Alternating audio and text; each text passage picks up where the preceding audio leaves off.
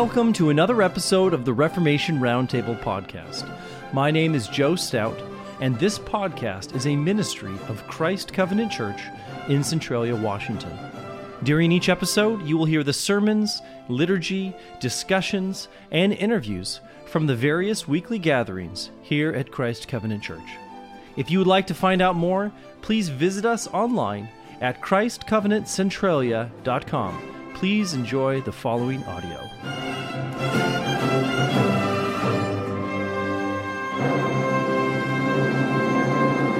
Well, let us rise and worship the triune God. Grace, mercy, and peace to you from God the Father, Son, and Holy Spirit. And also to you. From Psalm 62 Truly my soul waiteth upon God, from him cometh my salvation. He only is my rock and my salvation. He is my defense. I shall not be greatly moved. How long will ye imagine mischief against a man? Ye shall be slain, all of you. As a bowing ball shall ye be, and as a tottering fence. They only consult to cast him down from his excellency. They delight in lies. They bless with their mouth, but they curse inwardly. In God is my salvation and my glory. The rock of my strength and my refuge is in God. Trust in him at all times, ye people. Pour out your heart before him. God is a refuge for us. Surely men of low degree are vanity, and men of high degree are a lie. To be laid in the balance, they are altogether lighter than vanity. Trust not in oppression, and become not vain in robbery. If riches increase, set not your heart upon them. God hath spoken once, twice have I heard this, that power belongeth unto God. Also unto thee, O Lord, belongeth mercy, for thou renderest to every man according to his work. So lift up your hearts. We lift them up to the Lord. Let us pray together. Subdue our souls unto thee, O Lord, for thou art our very patience, that we, rejecting the uncertainty of riches and despising all earthly vanity, may follow thee alone. Wherefore we say, Glory be to the Father, of whom cometh my salvation. Glory be to the Son, who is my salvation and the rock of my might. Glory be to the Holy Ghost, who spake by the prophets of the power and mercy of God, as it was in the beginning, is now, and ever shall be, world without end. And amen. Amen. We come to question 32 in the Westminster Shorter Catechism, which asks, What benefits do they that are effectually called partake of in this life?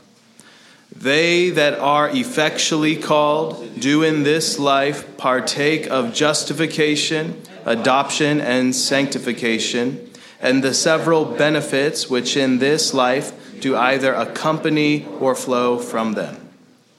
Well, last week we said that effectual calling is the free gift of God that changes us from an unbeliever to a believer.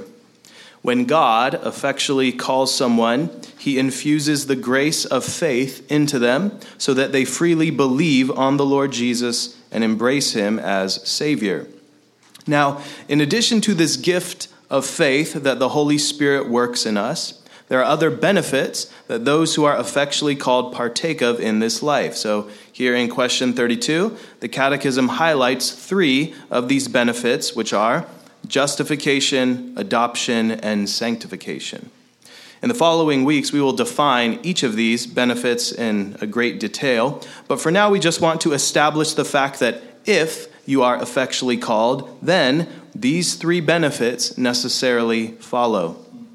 In proof of this reality, we read in Romans 8, verse 30, that, quote, Those whom he did predestinate, them he also called. And those whom he called, them he also justified.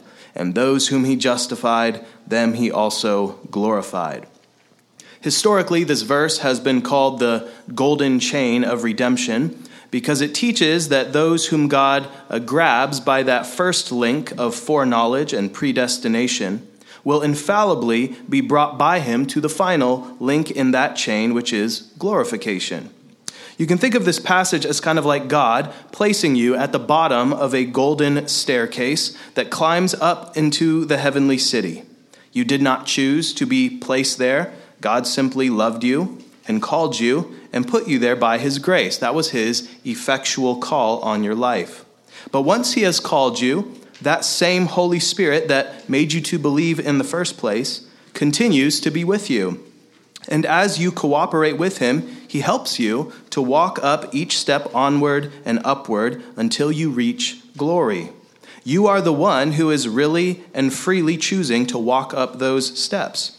But as Philippians 2:13 says, it is God which worketh in you both to will and to do of his good pleasure. This is the mystery of how God saves us. God works in us the grace of believing in him, and we freely cooperate with that grace. Not always perfectly, and often inconsistent, inconsistently. We have our doubts, our struggles, and our remaining sins. But we can take confidence that if God effectually called us, he will also justify and glorify us. For as it says also in Philippians 1 6, He which hath begun a good work in you will perform it until the day of Jesus Christ. To contemplate this truth should remind us of our need to confess our sins. So as you're able, let us kneel before the Lord.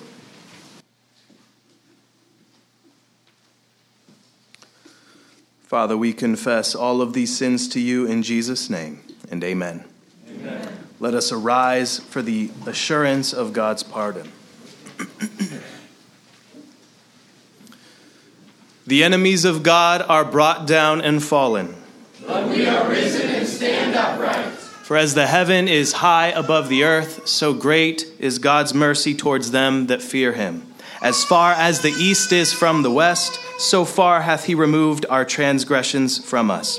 Saints of Christ Covenant Church, because you have confessed your sins, holding nothing back, it is my joy to announce to you that your sins are forgiven through Christ.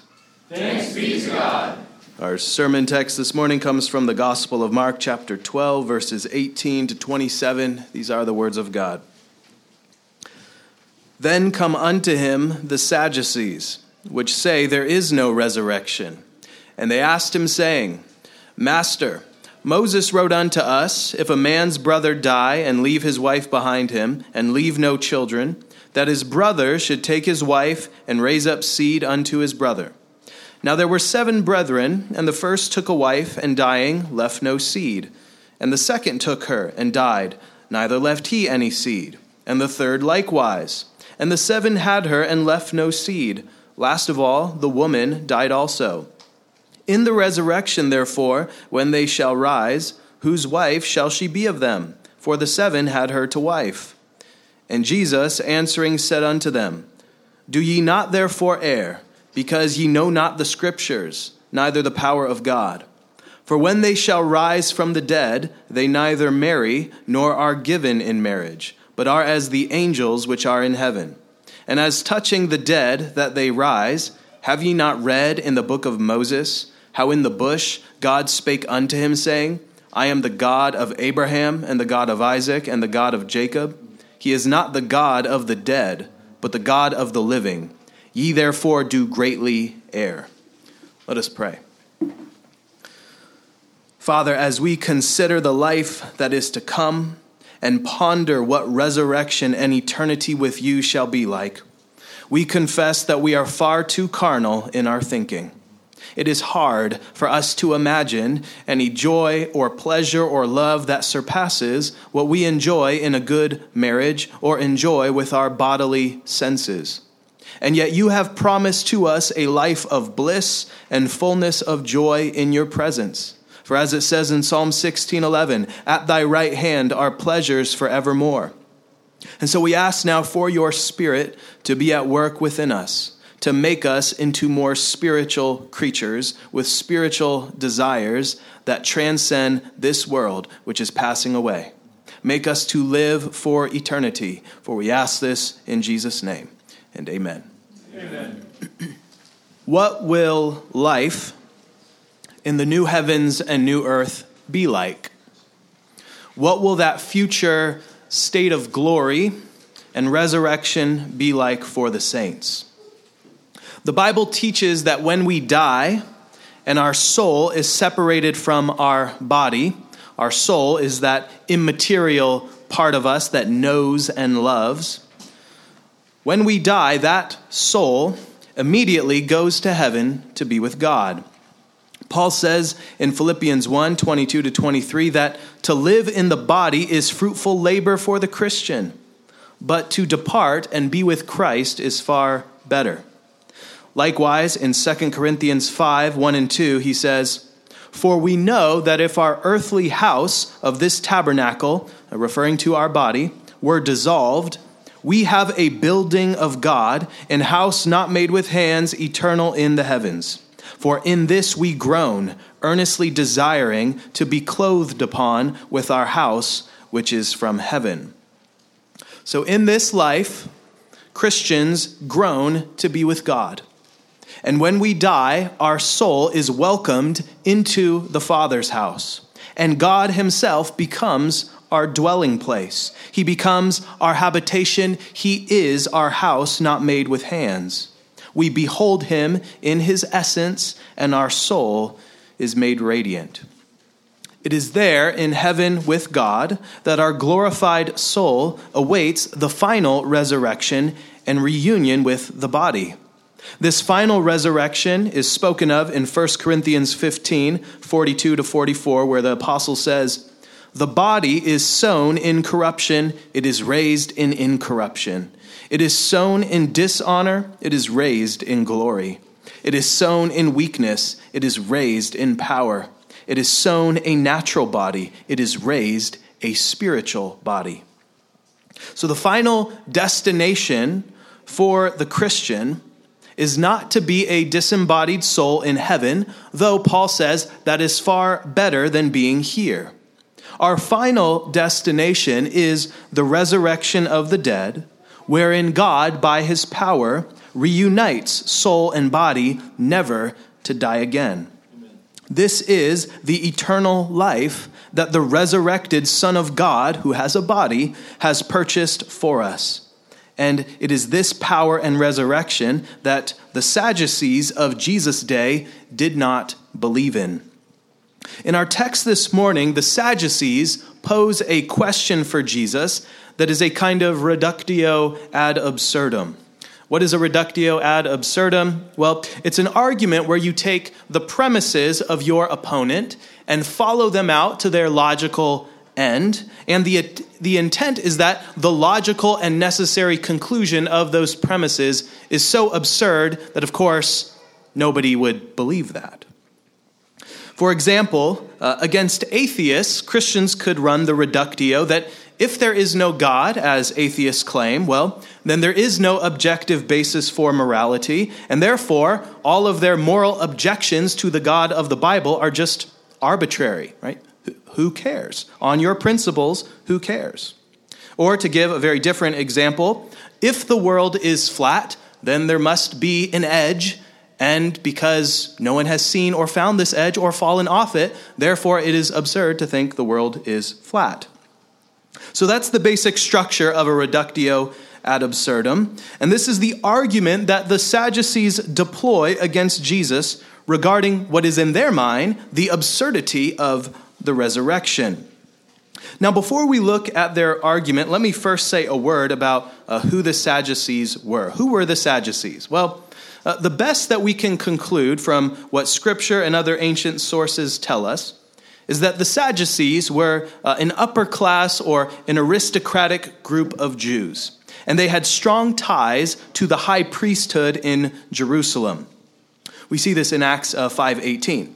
Uh, it is possible that they received their name, Sadducees, uh, and their lineage from Zadok, and you can kind of hear it, uh, Sadducees, Zadok, and thus laid claim to being the divinely appointed heirs of the high priesthood. So uh, when Ezekiel sees the visionary temple at the end of uh, Ezekiel, uh, God tells him uh, it's going to be the line of Zadok because they were faithful that are going to minister in the high priesthood. And then there's these other Levites who were less faithful. They can, you know, stand at the gates or be guards and do other things. But the high priesthood, it's got to be from uh, the line of Zadok. So the Sadducees uh, perhaps laid claim to being that uh, uh, biblical lineage descendant and rightful heir of the high priesthood.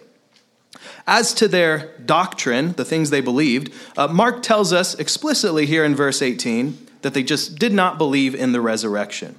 Uh, we are also, also told in Acts 23, verse 8, the following The Sadducees say there is no resurrection, neither angel nor spirit, but the Pharisees confess both.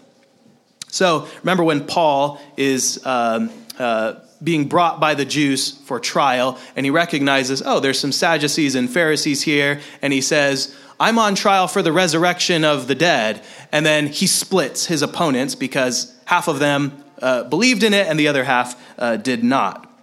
So Paul uses this uh, to his advantage that the Sadducees and Pharisees are uh, kind of mortal enemies over this uh, theological issue. Uh, Josephus, uh, who's a very important uh, first century Jewish historian, he lived through the fall of Jerusalem in AD 70. He tells us this But the doctrine of the Sadducees is this that souls die with the bodies, nor do they regard the observation of anything else besides what the law, referring to the law of Moses, enjoins them. And then elsewhere he adds that they reject God's sovereignty over man's actions. So the Sadducees uh, rejected any scripture outside the law of Moses. So the Pentateuch alone, Genesis through, through Deuteronomy, was their canon. So they're already working with, you know, half a Bible or a quarter of a Bible for us Christians. And one of their great points of contention with the Pharisees was this doctrine of the resurrection and uh, the existence and uh, power of spiritual substances, angels, the immortal soul, and so forth. So, those are their premises. That's the premises of the Sadducees. And what they try to do against Jesus is take the Pharisees' premises and run them out to absurdity. So, how do they try to do this? Well, let's turn uh, and expound our text, uh, starting in verse 19. So the Sadducees come to Jesus. They say, Master, Moses wrote unto us, If a man's brother die and leave his wife behind him, and leave no children, that his brother should take his wife and raise up seed unto his brother. So note first, who do they appeal to? Moses. He's their, their highest authority. He's the one who wrote the law. And then uh, they refer to this law, which uh, we heard earlier, uh, Joe read, which probably had you kind of scratching your head. Like, it's kind of an odd law. Uh, this is Deuteronomy 25, 5 to 10. Um, and this is often called uh, the levirate marriage law. This word uh, levirate just comes from the Latin word levir, which means a husband's brother. So a levirate marriage is literally a marriage to a brother in law. Uh, elsewhere, the man who fulfills this law is uh, called the kinsman redeemer. In Hebrew, this is the Goel. So uh, we're given the purpose of this law uh, in Deuteronomy 25, verse 6, which states, It shall be that the firstborn son which she bears will succeed to the name of his dead brother. And then here's the reason so that his name may not be blotted out of Israel. So, uh, because of the tribal inheritance that each family received in the promised land, it was important for a male heir to carry on his father's name and ensure that the inheritance God had given them stayed within the family. One of the most uh, famous instances of levirate marriage uh, that I think probably everyone knows is the story of Ruth. So remember, Ruth is a Moabitess, uh, a Moabite, and she marries into the tribe of Judah. But her husband dies, and then her father in law, Elimelech, he also dies. And so both uh, Naomi and Ruth are widowed and in danger of seeing their family line come to an end. Of course, in God's providence, Ruth meets Boaz. And Boaz fulfills this duty of the brother in law after a closer relative declines. So Boaz, uh, he marries Ruth voluntarily and he raises up seed, not for his own name, but for Elimelech's name. And it is by this obedience to the law in Deuteronomy 25 that Ruth ends with the little genealogy. Obed is born. Obed begat Jesse. Jesse begat David. And from that line of Elimelech, eventually we have the birth of Jesus. So, no uh, obedience to this law, no Jesus. Now, uh, while this law might sound strange to our modern ears, it was God's way of both providing for widows and also the means by which uh, his promise to Abraham could be fulfilled. So remember God's promise to Abraham in Genesis 15. It was to give Abraham seed as numerous as the stars, and also to give him the land of Canaan as his inheritance. And so, for um, a family name to die out was kind of like to have a star go out in the sky. We read in Galatians 3:19, Paul answers the question, if you've ever wondered, you know, why did God give them the law? He says, "What purpose then does the Mosaic law serve?" And Paul answers his own question. He says, "It was added because of transgressions until the seed should come to whom the promise was made." So, uh, God makes this promise to Abraham. There's going to be this seed. There's all these uh, glorious promises he gives him. And then Paul says he gives him the law all those hundreds of years later to protect the existence of the people until the seed, the Messiah, comes. So God gave these uh, ceremonial and judicial laws in Exodus, Leviticus, Numbers, and Deuteronomy, laws like this odd uh, levirate marriage law as a temporary and typological safeguard to preserve the people of Israel until Jesus comes. Jesus is the seed God promised to Abraham, and by faith in Jesus, we also become heirs with Abraham together with him. Okay, so that's the background to this law that the Sadducees are now going to use to prove the absurdity of the resurrection. Continuing in verses 20 to 23, here's now their reductio. There are seven brothers. The first took a wife, and he died without leaving any seed. The second took her and died, neither left he any seed, and the third likewise. And the seven had her and left no seed. Last of all, the woman died also. In the resurrection, therefore, when they shall rise, and this is there like, if you think they're going to rise, whose wife shall she be of them? For the seven had her to wife. So, the argument of the Sadducees is that if there is a resurrection from the dead, then in that resurrected state, uh, this woman's going to have seven husbands. And because having seven husbands, everyone agrees, is contrary to God's law and violates the one flesh monogamous union of marriage, therefore, there can be no resurrection. So you can see that's a, a sound argument, perhaps. Uh, they are perhaps making uh, the right conclusion uh, given their premises. So, how does Jesus respond to this attempted reductio of the Sadducees? Well, he begins uh, by insulting them. Verse 24 Jesus answering said unto them, Do ye not therefore err, because ye know not the Scriptures, neither the power of God? All right, so there's times when ignorant people ask stupid questions, and the best way to respond is to not answer at all. Titus 3 9 to 11. Uh, it says in Proverbs 26 4 to 5, Do not answer a fool according to his folly, lest you also be like him. But then in the next verse it says, Answer a fool according to his folly, lest he be wise in his own eyes. So, which occasion is this? Well, uh, Jesus chooses the latter and chooses to answer them according to their folly, so that they will not be wise in their own eyes. So, the way he begins is with this stern rebuke You are in error because you don't know the scriptures, neither the power of God. Right? In other words, you have no idea what you are talking about. And just in case they didn't understand this rebuke the first time, you'll notice he says this again at the end of his response in verse 27 Ye therefore do greatly err. So Jesus is challenging the false assumptions behind their question, which they have arrived at because they don't know the Bible or God's power. And remember, he is saying this to men who style themselves experts in the scriptures. Oh, so in verse 25, he tells them what their false premise is. For when they shall rise from the dead, they neither marry nor are given in marriage, but are as the angels which are in heaven.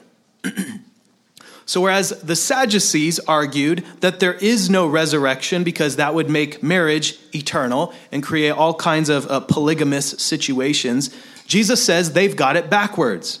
Marriage is not eternal, but the soul is. And in the resurrected state, men do not marry and women are not given in marriage, but are like the angels who cannot die and find all their satisfaction in God.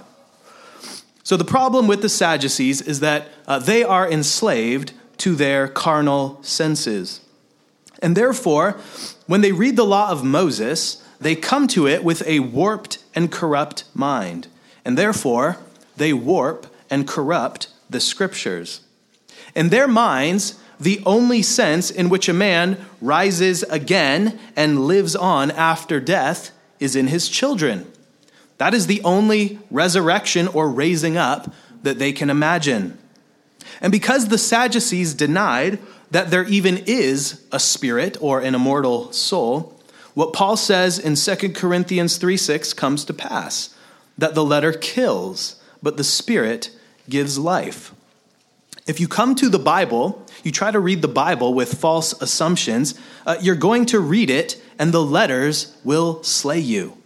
False assumptions lead to false readings, which leads to false conclusions, which lead to ignorant questions. And this is the great error Jesus wants to expose. So Jesus says that when we rise from the dead, we are not rejoined in marriage to the spouse or spouses we were married to on earth. Marriage is a temporary institution for the raising of children, for help and companionship.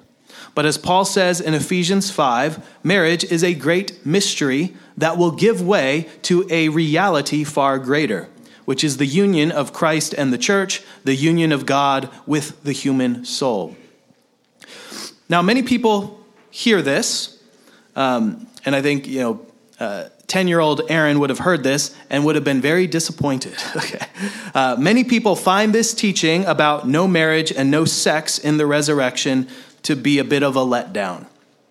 But that is only because we are thinking like Sadducees we are allowing our carnal senses and sentiments to blind us to the far greater love and intimacy that we shall have with God and all the saints, including our former spouse or spouses, if they were a believer, in the resurrection. The truth is that, however great and pleasurable your marriage may be, and I hope that it is, um, it is not worthy to be compared with the love and pleasure we shall enjoy in the world to come. Even in this life, there are far higher pleasures than sexual intimacy and marital friendship, right? Take heed to this, young men, young women. There are far higher pleasures than sex and marriage, namely, the pleasures of knowing and loving God. This is why Jesus can say in Luke 14 26, If anyone comes to me and does not hate his father and mother, wife, and children, brothers and sisters, yes, and his own life also, he cannot be my disciple. To be a Christian is to love God in such a way that nothing and no one else competes with God in your affections. You love God even more than life itself. And so, if you have not experienced this pleasure of the soul, this pleasure of union with God that brings peace and gladness and indestructible joy, well, then search your heart. Consider what it is that you really love and are living for. Because no matter your state, whether single or married or widowed or divorced, the love of God and an abundant joy is constantly and always held out to you. Unlike a husband or wife, whose time and attention and affections are limited, God is unlimited. God is not bound by time or matter. He does not grow weary, he neither slumbers nor sleeps, and therefore God alone can truly be your constant and perpetual companion. Moreover, whatever goodness or beauty you find in your spouse, whatever loveliness there is in them, well, God is the source and font of that goodness and beauty and loveliness, for it is from Him that anyone has those qualities in the first place.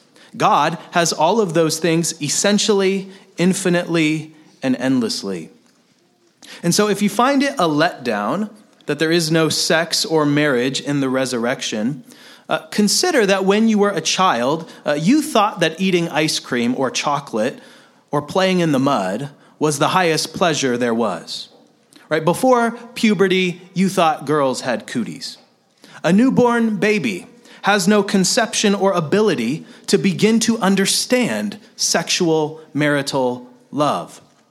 Well, in this life, we are babies, and we cannot even begin to imagine the joys that await us in the resurrection. When the Apostle Paul was caught up into paradise, he says, I heard inexpressible words which it is not lawful for a man to utter. So the things that Paul saw and heard were so great that God had to give Paul a thorn in his flesh to keep him humble. And by the way, that was just heaven. That was not even the full resurrection and consummation that awaits us. Isaiah 64 4 says, Eye has not seen, nor ear heard, nor have entered into the heart of man, your imagination, the things which God has prepared for those who love him. In Isaiah 65 17, God says, For behold, I create new heavens and a new earth, and the former life shall not be remembered, nor come into mind. So the joys that await us in the resurrection are so great that it is going to make this life like a dream, like a distant memory. As it says also in Ecclesiastes 5:20, for God will not uh, for for the man will not much remember the days of his life because God keeps him occupied with joy in his heart. So again, I say, if that joy is foreign to you, search your heart. Consider your loves. And then ask God to help you reorder those loves so that he, he is upmost in your affections. Remember, uh, if, if your spouse is a believer, however much you love and enjoy their company now, uh, you're going to far more enjoy their love and company in the resurrection. And if there's anything you don't like about your spouse, well, they're not going to have anything to uh, dislike uh, in the resurrection, okay? But yes, you can see this is hard. We are babies. It's hard for us to understand this. Well, returning to our text, Jesus, having stated their errors regarding marriage and the resurrection, he goes on to prove from the law of Moses that the dead rise again. And this is a great test for us to just pause here and ask ourselves if we were in Jesus' shoes and we had to prove the resurrection uh, from the dead, but you could only use the Old Testament, uh, where would you go? What verses would you use? Perhaps uh, some of the Psalms come to mind. David speaks of God not leaving his soul in Sheol in Psalm 16. Or we might think of Job, who famously says, For I know that my Redeemer lives, and he shall stand at last on the earth.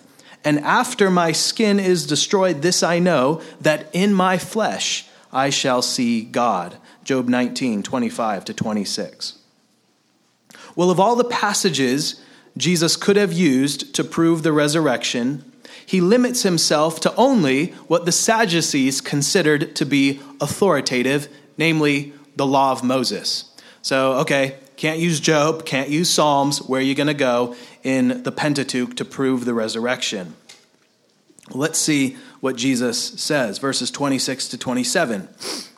And as touching the dead, that they rise, have ye not read in the book of Moses how in the bush, is the burning bush, God spake unto him, saying, I am the God of Abraham, and the God of Isaac, and the God of Jacob. He is not the God of the dead, but the God of the living. Ye therefore do greatly err. Well, there's your proof text. I am the God of Abraham, Isaac, and Jacob. That proves the resurrection. We can all go home. all right, perhaps you're scratching your head and wondering how is it that that proves the resurrection? What does Jesus see in this text that the Sadducees and most uh, biblical commentators uh, are blind to? So the passage Jesus cites is Exodus 3 6. God speaks to Moses from the burning bush. This is, you know, take off your sandals. You're the, the ground you're standing on is holy. And then he reveals his name I am the God of Abraham, the God of Isaac, and the God of Jacob. Well, there are uh, two ways in which this passage proves the resurrection. First is from the fact that, as Jesus says, God is the God of the dead, uh, God of the living and not the dead. So let me kind of put Jesus' argument into a syllogism. Uh, the argument runs as follows. So, premise one is dead bodies cannot worship God or have him as their God.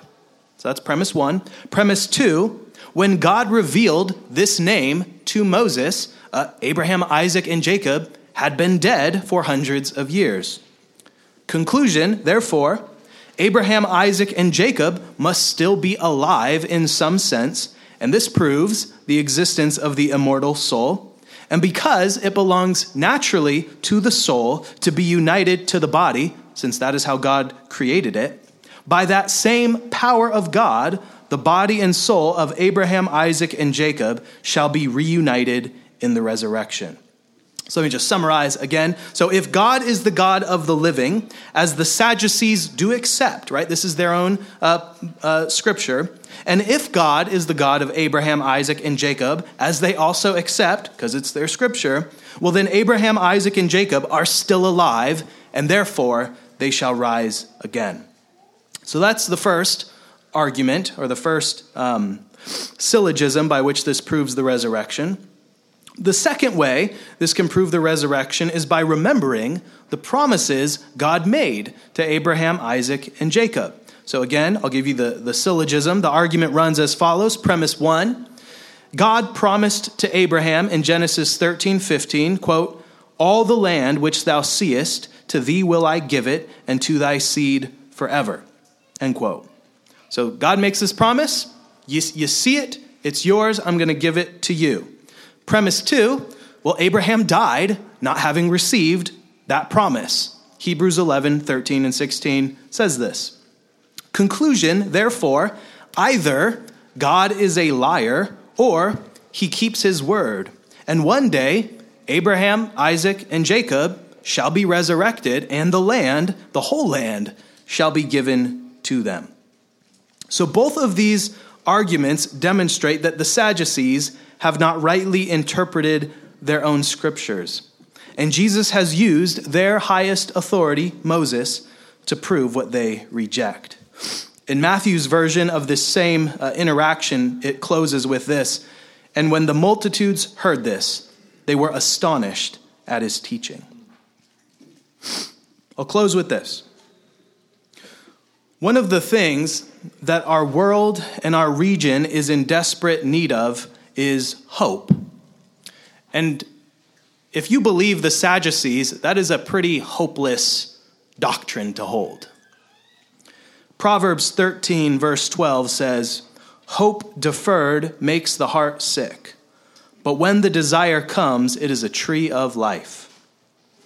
Our land is filled with hopeless people who think they can treat a sickness of the heart, a sickness of the soul, with prescription drugs, with medication, with surgery, with money, with things that promise to make us happy, but cannot even touch the spiritual part of us that needs healing.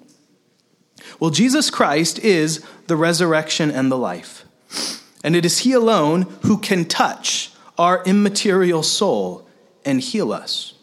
Only the God who never changes and who is infinitely happy in himself can give you a new heart with new desires that shall be fulfilled and make you into a tree of life.